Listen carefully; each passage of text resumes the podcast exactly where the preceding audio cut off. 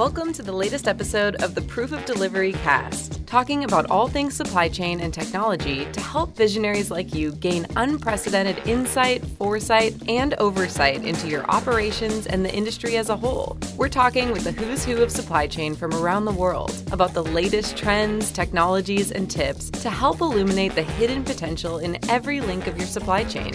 Now, here are your hosts, Mike Allan and Kaitlin Mercier.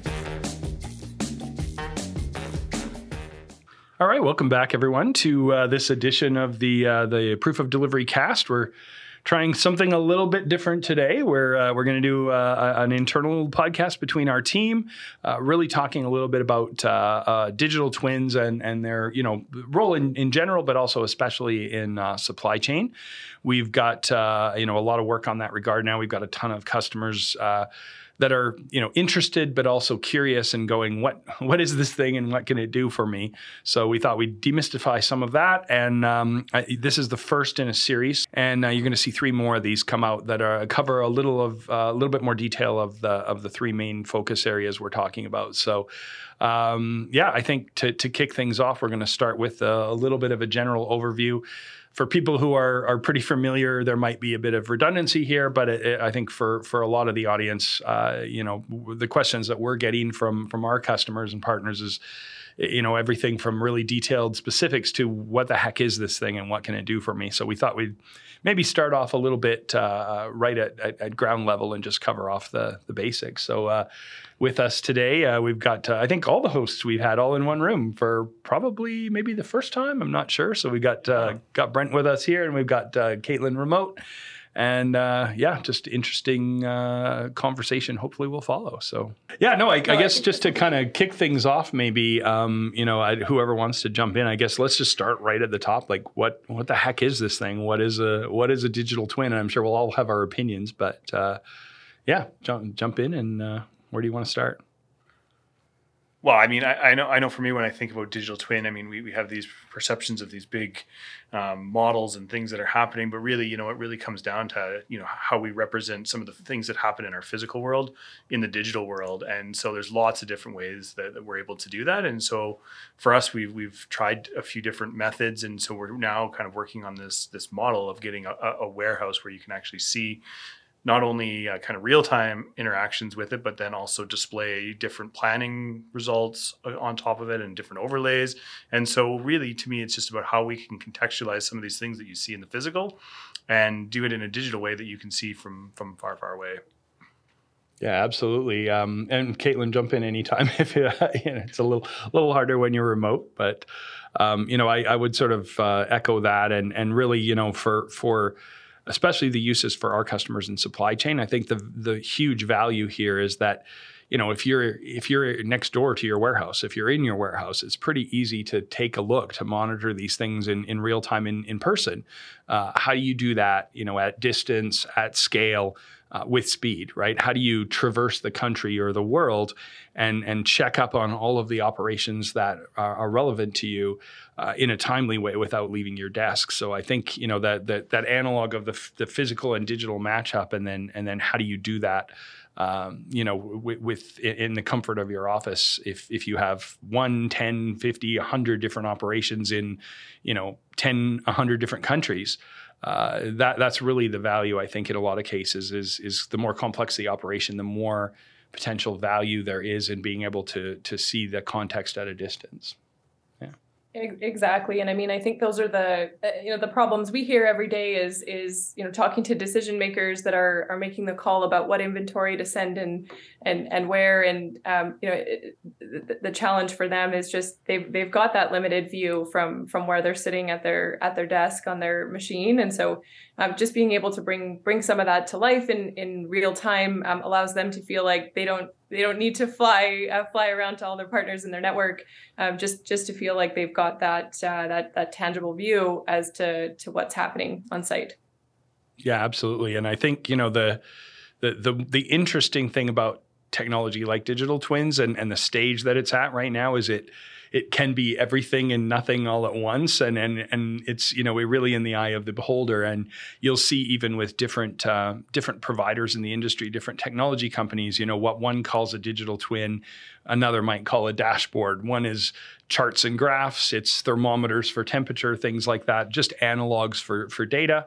Um, others are full 3D visualizations and walkthroughs. Some are monitoring equipment, some are monitoring facilities. Some, like us, are, are doing a little bit of that, but also monitoring things like movement of stock and, and, and goods and utilization of assets and things like that. So I think that's that's part of why there's uh, allure to it is it's, it's this you know potentially nebulous thing that you you might see as magic from the outside but that's also why there's mystery to it is because it's it's described differently. It hasn't really gelled yet into a single cohesive concept in a lot of ways. So it can be, uh, you know, perceived differently depending on who you're talking to and and and who's doing the talking. But um, you know, you, you guys touched on a couple of interesting things. I think is the, you know, the the the the, the back end side is like what what is happening with that data. What what is is a, a, artificial intelligence and machine learning and, and data science and things like that happening in the background that take some of that data and you know brent you mentioned the context i think that's probably one of the most important things is you can throw up any number on the screen you want what does it mean? What, what am I seeing here on the screen? How do I contextualize that? Um, you know, drilling down into the rationale for the number. It's sometimes it's it's great to know it's positive, it's negative, it's going up, it's going down, but but why? What what's the meaning of that? And then that visualization side that you mentioned is, um, you know, I, am hearing a lot of cu- customers and partners saying you know that the, there's a difference between a spreadsheet that tells me everything I need to know mm-hmm. and, a, and and a picture. You know the old adage, the picture's worth a thousand words. It's like sometimes the the way it's visualized actually is the difference between a, a statistic or a number or a KPI that is viewed and one that's actually consumed and used for a, a, useful purpose. Yeah, I think it changes a little bit the level of interpretation and, and, where that level of interpretation is happening on some of those pieces of information. So if you think about something really basic, just you know, capacity of a warehouse and, and you're, you know, you, you have a number and the number says it's 80, you're 85% filled right now. And, you know, you've got a customer coming in that, that is going to take up 10% of that what does that actually look like for you to take that that next 10% and operationalize it in your warehouse? Yeah on paper it looks like yeah i've got space for this. But the reality might be you know those might be all over all over in different places. You're going to have to do a bunch of consolidation or movement or things to prepare. And so i think you know if you're able to start to show some of those things because technically all the information is there in both in both views right? You've got all the information. You know all the positions of things. You know all these things.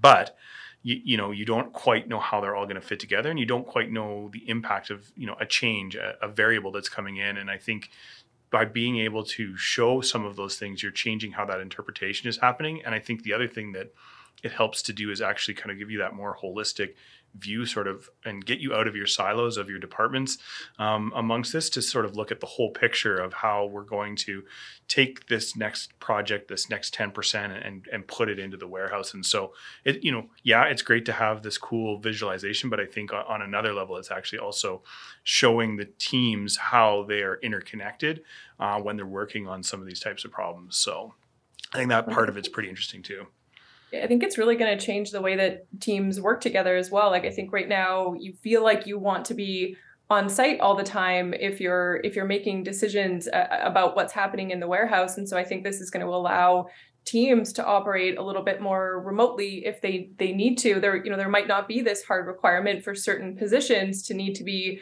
um, on on site at facilities. And so that may open things up just just from a, a people perspective in a lot of organizations yeah, it's interesting, and you know the the the work that you know we do with our clients at Routeique is is you know there's some analogs here because you uh, you know you can look at what's happening inside the walls at this sort of um, you know middle layer uh, at the facility level. You can get really micro and look at a zone. You can look at an aisle and a row. You can look at a single SKU. Then you can zoom back out you know similar to a map where what's happening between those facilities in this one state or province what's happening between those provinces what's happening between uh, you know countries and and kind of zoom in up and down and, and look at that flow um, you know at that at that network level. So you you in theory when, once everything is all synchronized you should be able to get as micro or macro as you need to get depending on the you know the data that you're looking for and and and the the the, the issue you're examining or the problem you're you're trying to resolve yeah, that's a. I mean, that, that, that's a really good point. I think so often companies are just they're they're focused on you know what are what are the the where uh, do I need to be working with partners and you know what are their what are their rates per pallet or per case that's moving from their facility, but having that network level view and being able to look at you know assuming these are my my nodes in my network, um, you know what what is the most cost efficient way to to get products from where they're made to uh, to where they're purchased. And so it just it, it also starts to just really shape the decision making uh, process for what partners that you want to be working with in your in your network. Yeah absolutely. And, and we want to get into obviously some use cases and we've got a, a bit of a framework to, to to go through some of those. But i think first of all i was just going to also mention the the the the the concept of the digital twin is is interesting in the way that that information can be packaged and delivered and the channels it can be delivered through. So, you know, the the assumption is I'm looking at a screen uh, somewhere and you know i might be in my head office looking at all my my facilities and my network but there's a ton of other inter- uh, ways to interact with this technology so you know augmented reality g- uh, glasses inline and and and voice uh, in- interfaces like voice picking and things like that are all sort of analogous to this concept of uh, uh, you know, can I can I stand in a warehouse and add layers of data with AR glasses where I'm seeing lots and expiry dates and quantities on hand and in quantities inbound and my imbalance and those kind of things.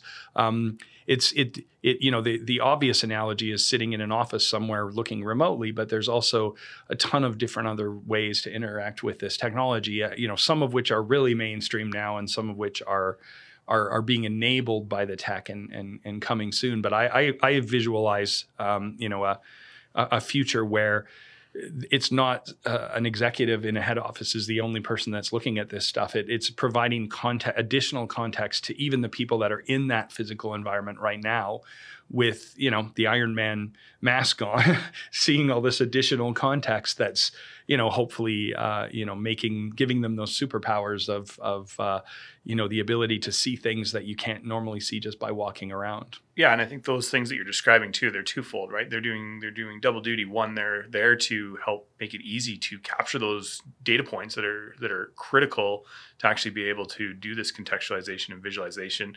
And then on the flip side, they're there to actually do the visualization of things. So it's you know it, it, those AR glasses are great. Well, or voice picking, you know, you're you're in the moment, you're capturing that piece of data in you know hopefully the easiest way possible. So you know data data kind of rules uh, the digital twin world. And so you know you, you've got to get good data into the system.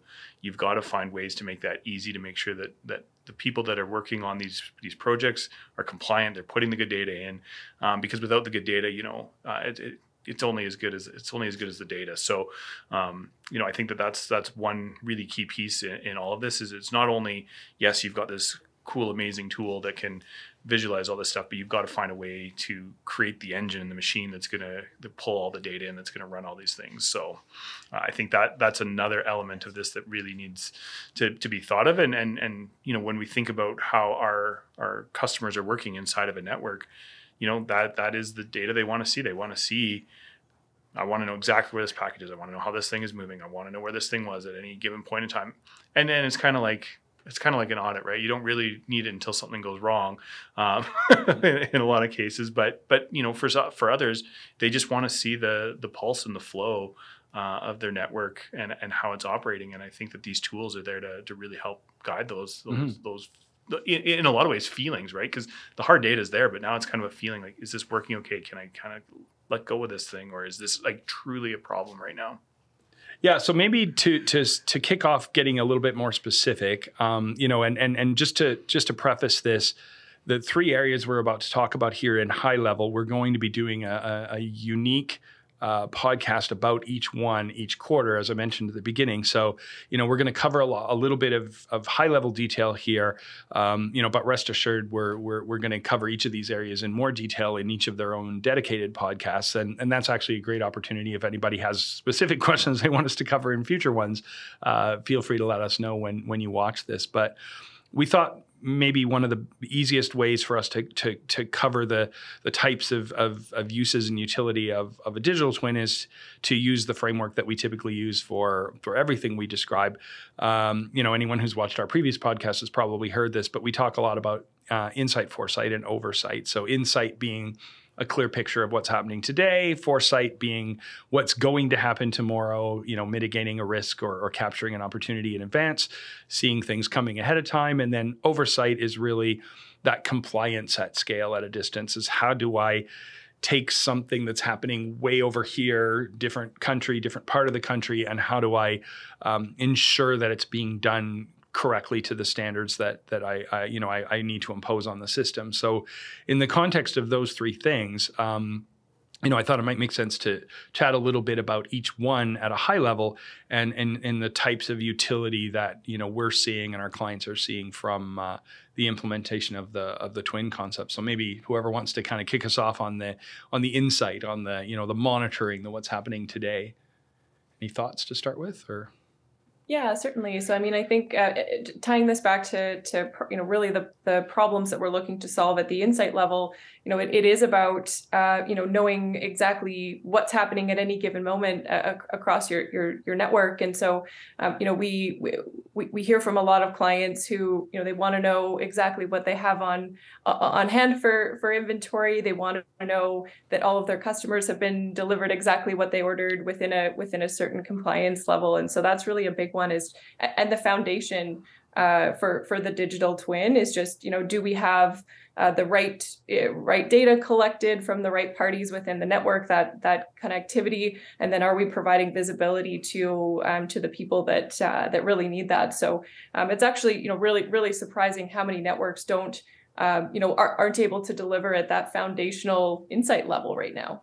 Yeah i think i think that's really common with anything you know tech where tech and process and people align is that you know companies will go well we need to implement this technology to achieve this this uh, desired outcome. And it's actually you know you have to work towards achieving the desired outcome in order for the technology to contribute to that. And and so you know you're not fixing any of those problems with say a digital twin or any other tech alone you're you're fixing it by determining what the outcome needs to be and then working backwards and putting in all the the processes. And Brent mentioned you know the the, the health and cleanliness and completeness of the data is is critical. But I I, I agree. I think you know 90% higher than that of, of the customers and companies we work with would say we're not even close to where we want to be on that insight side. Like all the prediction all the other stuff is great.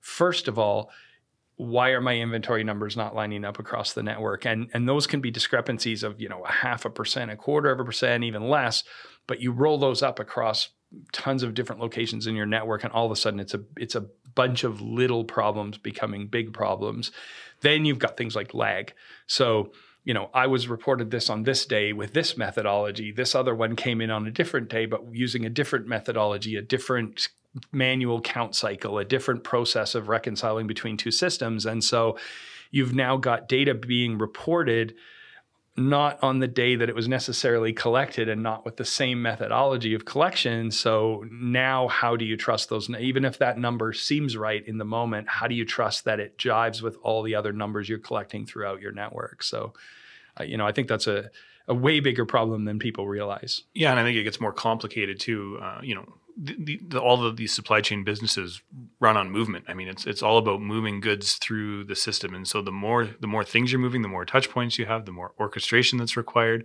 You know, these things get more and more complicated, and I think that's where that that next layer comes in, where you know you know when we're looking at the predictive nature of things and, and what we can analyze and, and provide back that can give you some of that that foresight and and into the into the future and you know when when we're thinking about those those elements it's really about you know how do we make keep this machine and this this this system of things running smoothly? So you know that we i saw an example the other day at a warehouse where you know their put away um, happened before they had done any of their their movement consolidation side of things, and so you know they had basically left themselves in a in a, in a tricky spot.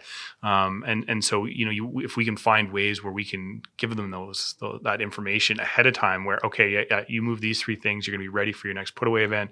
These things, it, again, it's all about movement, and it's movement in different ways. And so I think the more we can do, I mean, you know, we're we're looking at a lot of uh, MLAI algorithms to be in support of of doing some of those predictions. But you know at the end of the day you know you still have to th- think about how those predictions are fitting into the overall the overall model. What are you trying to do with this group? Are you trying to make sure they don't send you more stuff? Are you trying to make sure they send you enough stuff?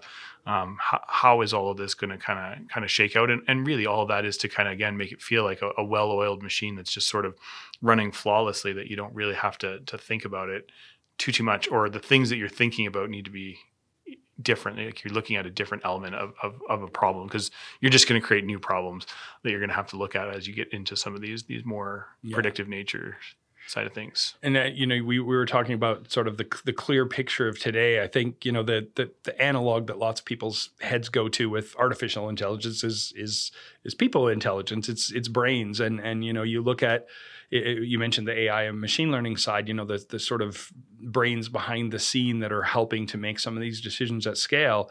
Um, the other part, you know, especially with the insight side, is the senses, right? Where are we getting this information from? Can we trust our eyes and ears and, and our other senses? Um, and and you know, there's different reasons. I mentioned lag already, you know, human error, those kind of things um, number of touch points, number of people that have to contribute to this piece of data, and and the method again which it's gathered. So things like uh, sensors and IoT and you know automation of data gathering between systems can become really important because you know, again, if my eyes are over here in another country or another state or another province, uh, I need to be able to trust them. And, you know, rather than play the telephone game and have this person tell this person, tell this person, tell this person, whether it's paper or manually recording data, sometimes it's nice to to have those, you know, those senses in line. And and so there, the insight side, I think, is it's really critical to be gathering the right data with the right methods and hopefully having some kind of foil to bounce that off of, right? Not necessarily one method of de- of deriving a, uh, you know, is this positive? Is this negative? Is is, is it accurate? Um, it, it's great if there's if there's checks and balances, and so you might have a machine or a sensor plus a person using a tablet or a or a, a handheld device, you know, plus other things like computer vision and everything. Not to get too into the weeds today, but um, the more ways you can gather information without having a potential for human error or a, or a bit of a telephone game. I think the the more sensory data can be trusted, then the more the the the brain can be trusted to to to use that data in the right way. So, um, you know, Brent, you kind of started to segue there into the into the forecasting side. I think that makes sense to, to you know to to jump to to foresight and and you know that that how do we see into the future uh, side of things? Uh, you know, who, who wants to sort of jump in to start? Well, yeah, just kind of building on on what I was saying before. I mean, I think you know the foresight piece is really interesting because there's still a large human element to it. There's there's a lot of rules uh, that have to be accounted for when we start to think through using a machine for these problems. And so, you know, there is still going to be this real blend of of, of machine generated information and still some level of human evaluation uh, on on these items. And so, I think it's going to be interesting to see how how you know, I think there's a perception from people that that the machine is going to be able to just magically do everything, and you know, knowing, you know, when you're working in the backside of of these things, I mean, there's there's a lot of rules to think through. There's a lot of things to actually like consider and and you have to actually understand all those things, and those have to be somewhat. Uh, somewhat uniform for, for the machine to actually be able to produce a, a, good result. And so, you know, I think what we're what we're seeing, anyways, at least in, in some of our, our early work, is you know we, we can produce a really good result, um, but we still really want to make sure that there's still that that human evaluation of, of a, a prediction or a forecast or something that we're going to be presenting but it's still giving them some some valuable foresight into into their their challenges and their problems that they can evaluate in a different way and see like okay like I, I, can see that this is sort of forecasting out this way. And you know for a lot of you know for some people that forecast in the in the past has looked like you know, I'm just going to add 10% to everything. I'm going to take a wild guess. I'm going to see maybe what the big, what one customer did, and I'm going to apply that to all of them.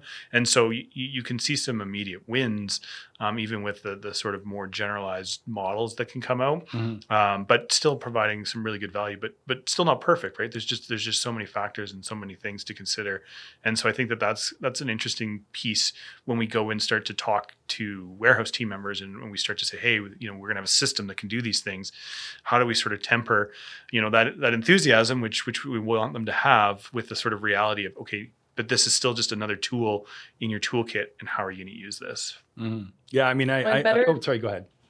Go well, ahead. I was going to mention so better forecasting really. I mean, it's going to have a major impact on the the quality of life for the team at the warehouse as well. And so you see, you know, every, every day they're sort of putting out fires with you know product that was maybe ordered a little bit too late and there's not enough notice uh, you know uh, for that product coming in and and trying to find the right home or they're you know trying to pick and pack orders and the right items aren't there yet. And so you start to see just um, yes there's there's an element that makes the forecasting um, process even easier for purchasing. So there's some time saving some efficiency there but you know but also just the impact to the team on the floor it's uh, it, it's pretty exciting yeah, I, I, sort of look at a lot of the the AI ML side like adding a new team member. You know, they, they they need training. They need to know how you want things done. They need to know the result that you you're mm-hmm. trying to achieve with them.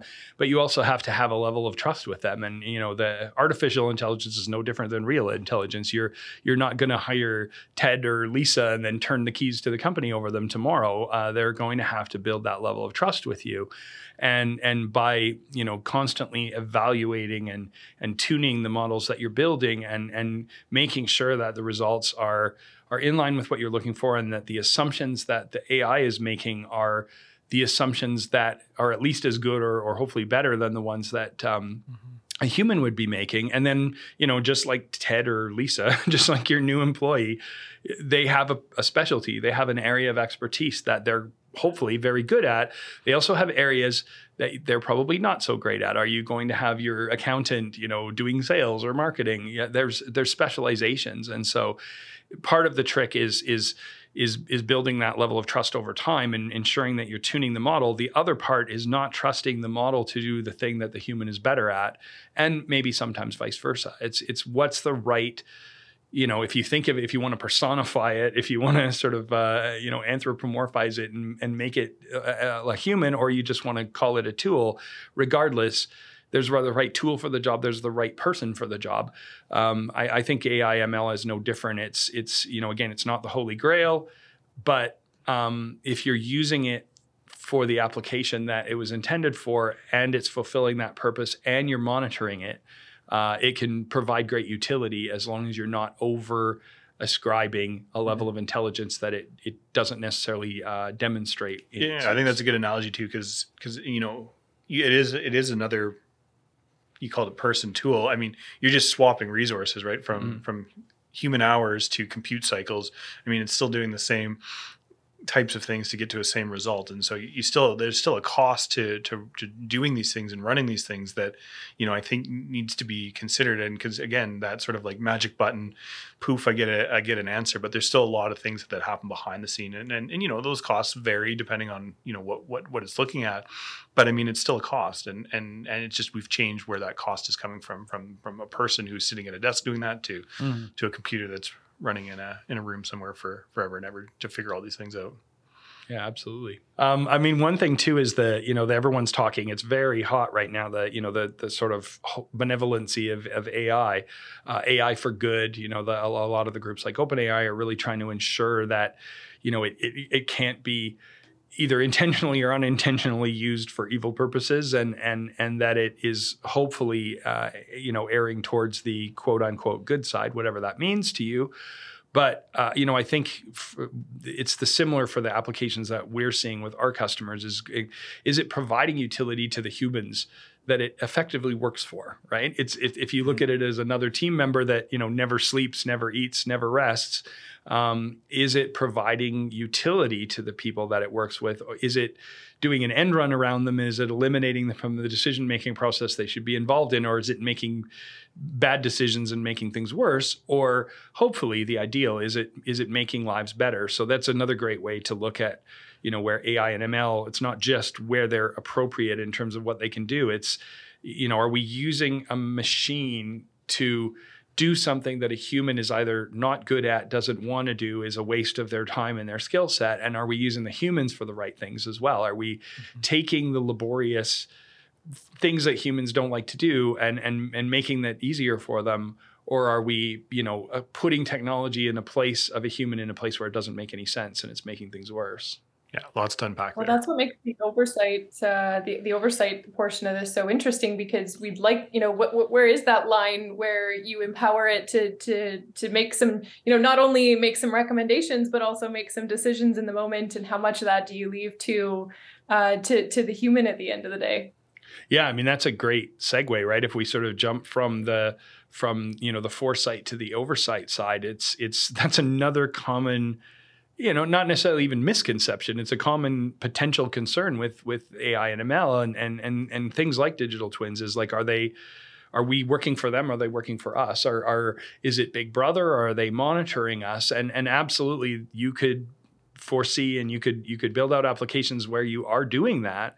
Uh, I think the trick is to again make sure that the humans in the loop are understanding the value this provides. Um, you know, just one quick example is is you know we we also do a lot of work outside the warehouse in in in the field with with with final mile and delivery. a lot of that same technology applies, monitoring where the vehicle is, what's on the what's on the truck, you know, how, what's been uh, signed for, what hasn't, what was damaged in transit, those kind of things uh, it's absolutely legitimate concern for a driver to go, are they watching what I'm doing? Uh, and and to a certain extent, you know, you are the same as a supervisor would, the same as a, a ride along, you know, trainer mentor would.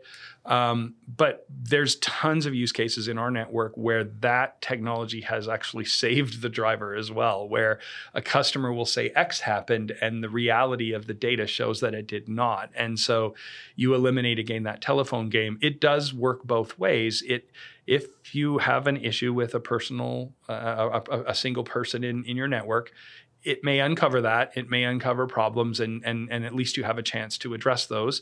But it also, uh, you know, can be the, the the saving grace for for the people in the loop because it is leveling the playing field. It's making sure that, you know, just like a detective goes to a crime scene, they don't go, I like that person better. I have a better relationship with them. I know them better. I'm going to choose their side of the story. It's like we're not going to do any of that. We're going to follow the evidence. We're only going to use evidence and not, um, you know, sort of personal, uh, uh, you know, feelings to to determine the outcome of a of a case.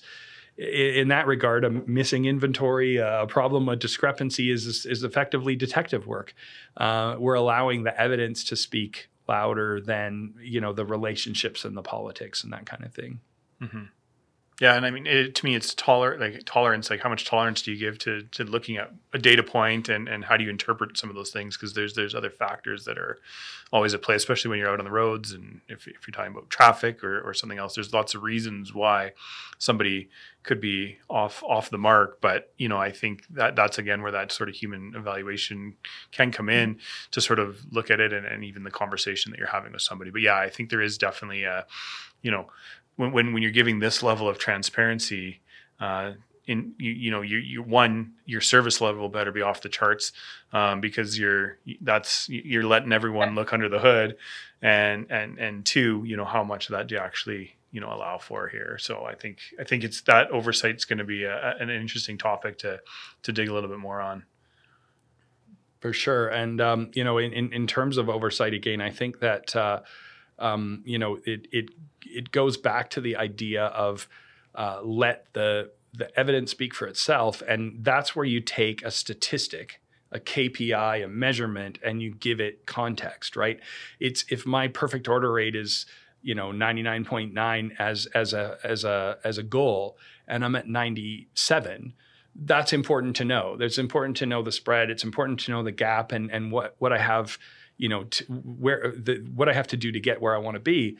But that actually isn't as useful as the data one layer down, which is why. Why, why am I down 2%? Why am I not achieving mm-hmm. the result? And so that's again where oversight can be a really positive thing. It, it's not punitive necessarily. It's not to punish a, a bad result. It's to provide that evidence. It's to dig into it and go, part of that 2% discrepancy between what I want and what I'm seeing is a particular partner is having issues. Is it a retraining thing? Do we need to sit down with them? Part of it is something we're doing internally. Part of it is COVID struck, you know, the the mm-hmm.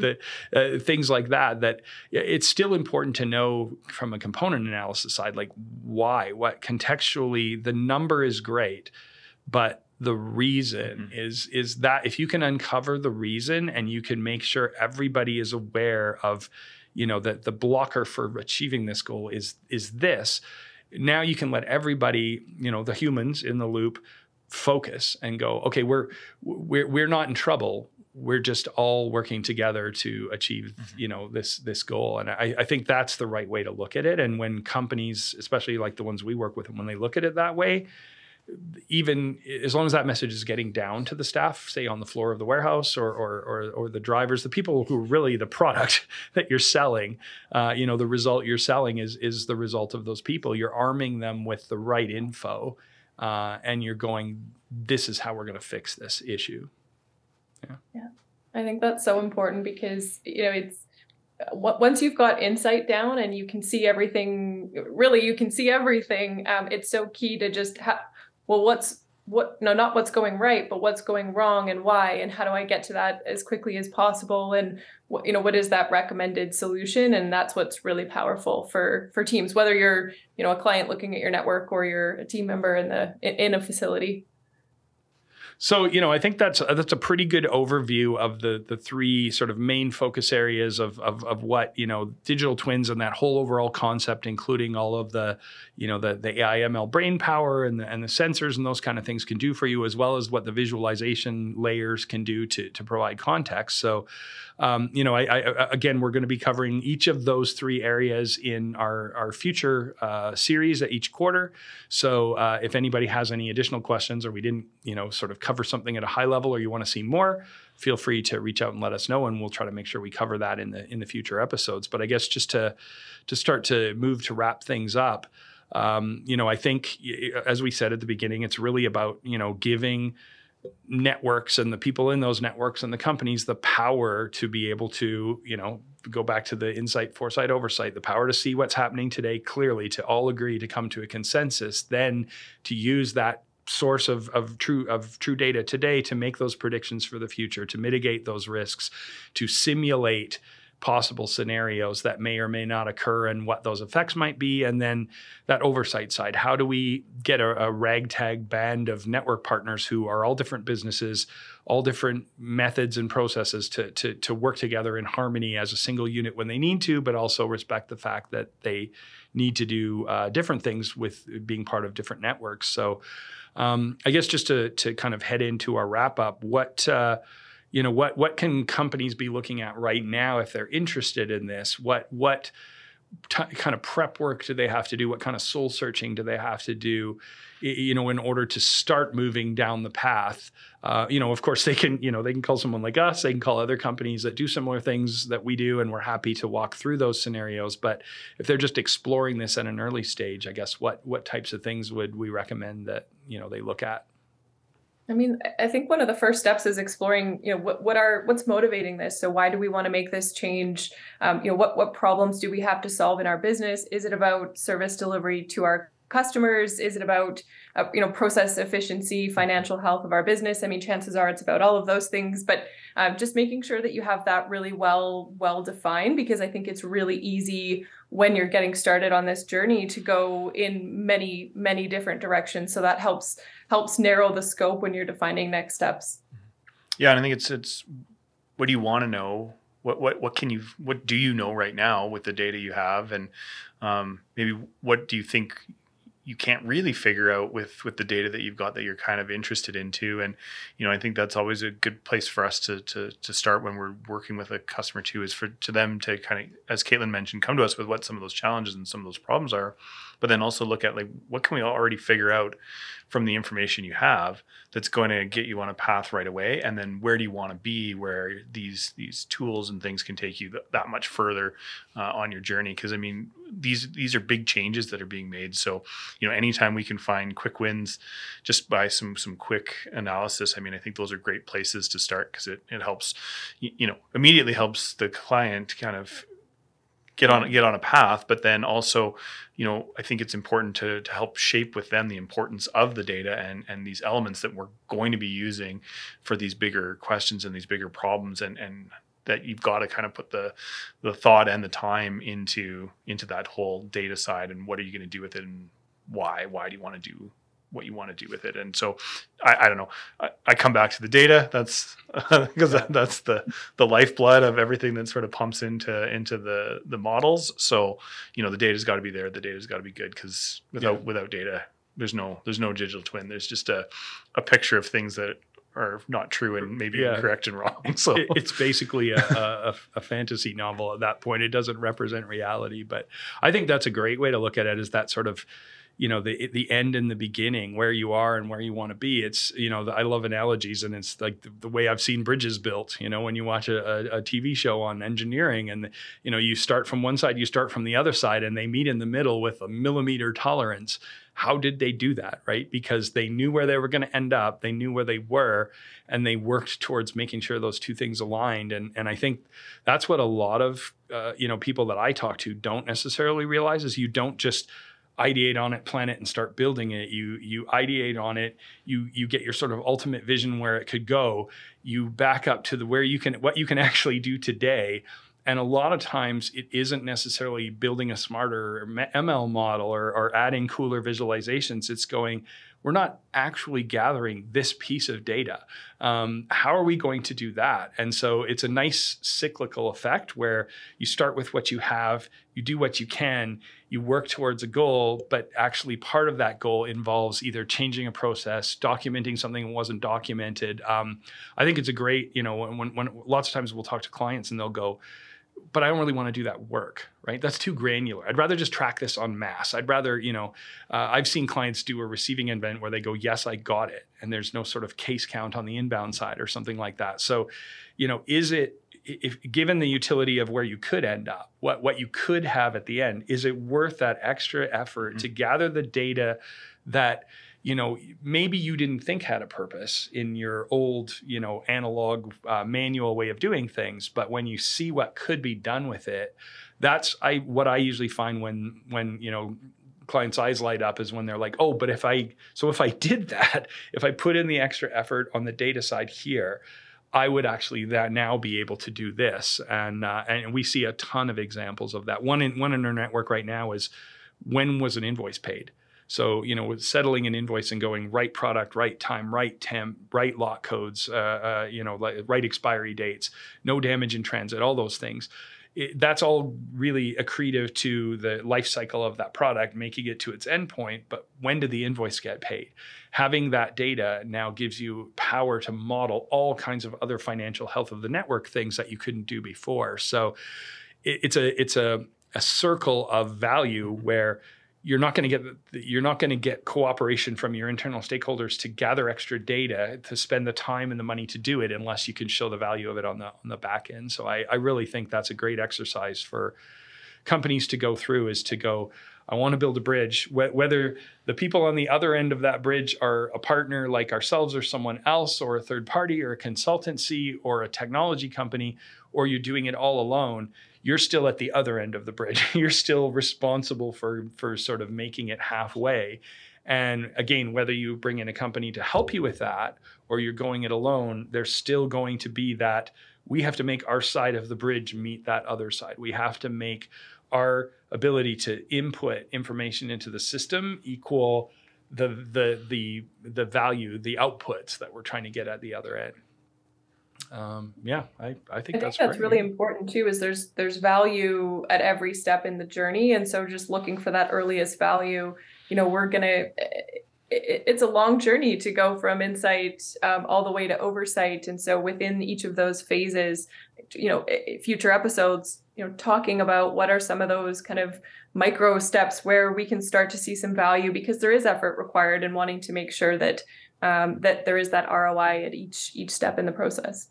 Yeah, that's a really good point. You, it, it's the bridge analogy is great, except for you're going to have people trying to drive across your bridge as you're building it. That that is uh, inevitable. is you know, there everyone's going to want to use it. So, do you build a a single lane bridge all the way across and then twin it and double it and double it again, or do you try to build the whole thing at once? And sometimes it is better to get that that early win with what you've got now and and and, and expand on it because you're going to have stakeholders who have a level of patience for this thing and are going to want to see some early wins. So it, it does it does make sense to to carve out pieces and to start that way. But uh, yeah, I, I, think you know that's probably a pretty good overview. And again, we're going to be going into each of those areas. But uh, anybody have any sort of final thoughts before we wrap? Or I think looking forward to chatting about insights next. Yeah, you bet. Um, you know, you'll see some visuals in this in this podcast uh, come up, and and we'll be showing even more. So we'll try to get really into the meat of it in the future ones. Obviously, this is a bit of an overview, but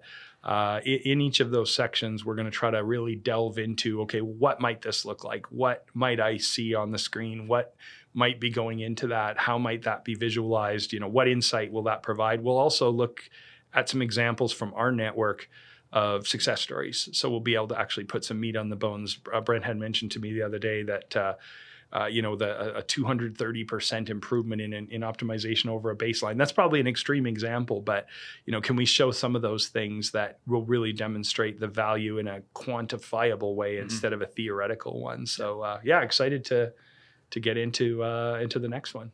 Yeah, me too. Excited to kick this off today, and looking forward to it. You bet. Yeah. Thanks everyone for joining us, and hopefully uh, you you find some value here. And like I said, please feel free to reach out and uh, and let us know. I mean, the the the next three will be a function of of what we're hearing from our customer network, but also anything that we hear from anyone online. So uh, if you uh, throw us a question, we'll try to cover it off. But uh, thanks for joining us. Yeah, really appreciate it. Thanks for joining us today. Make sure to check out future episodes of the Proof of Delivery cast, which come out every month. In the meantime, keep an eye on our YouTube channel for additional content throughout the month. If you'd like to learn more from Routeique, you can find us on every major social media platform by searching Routeique or the handle at Routeique, or feel free to chat with us directly by visiting www.routeique.com. Routeique gives supply chain visionaries the x ray vision they need to make their companies more efficient, responsive, and profitable.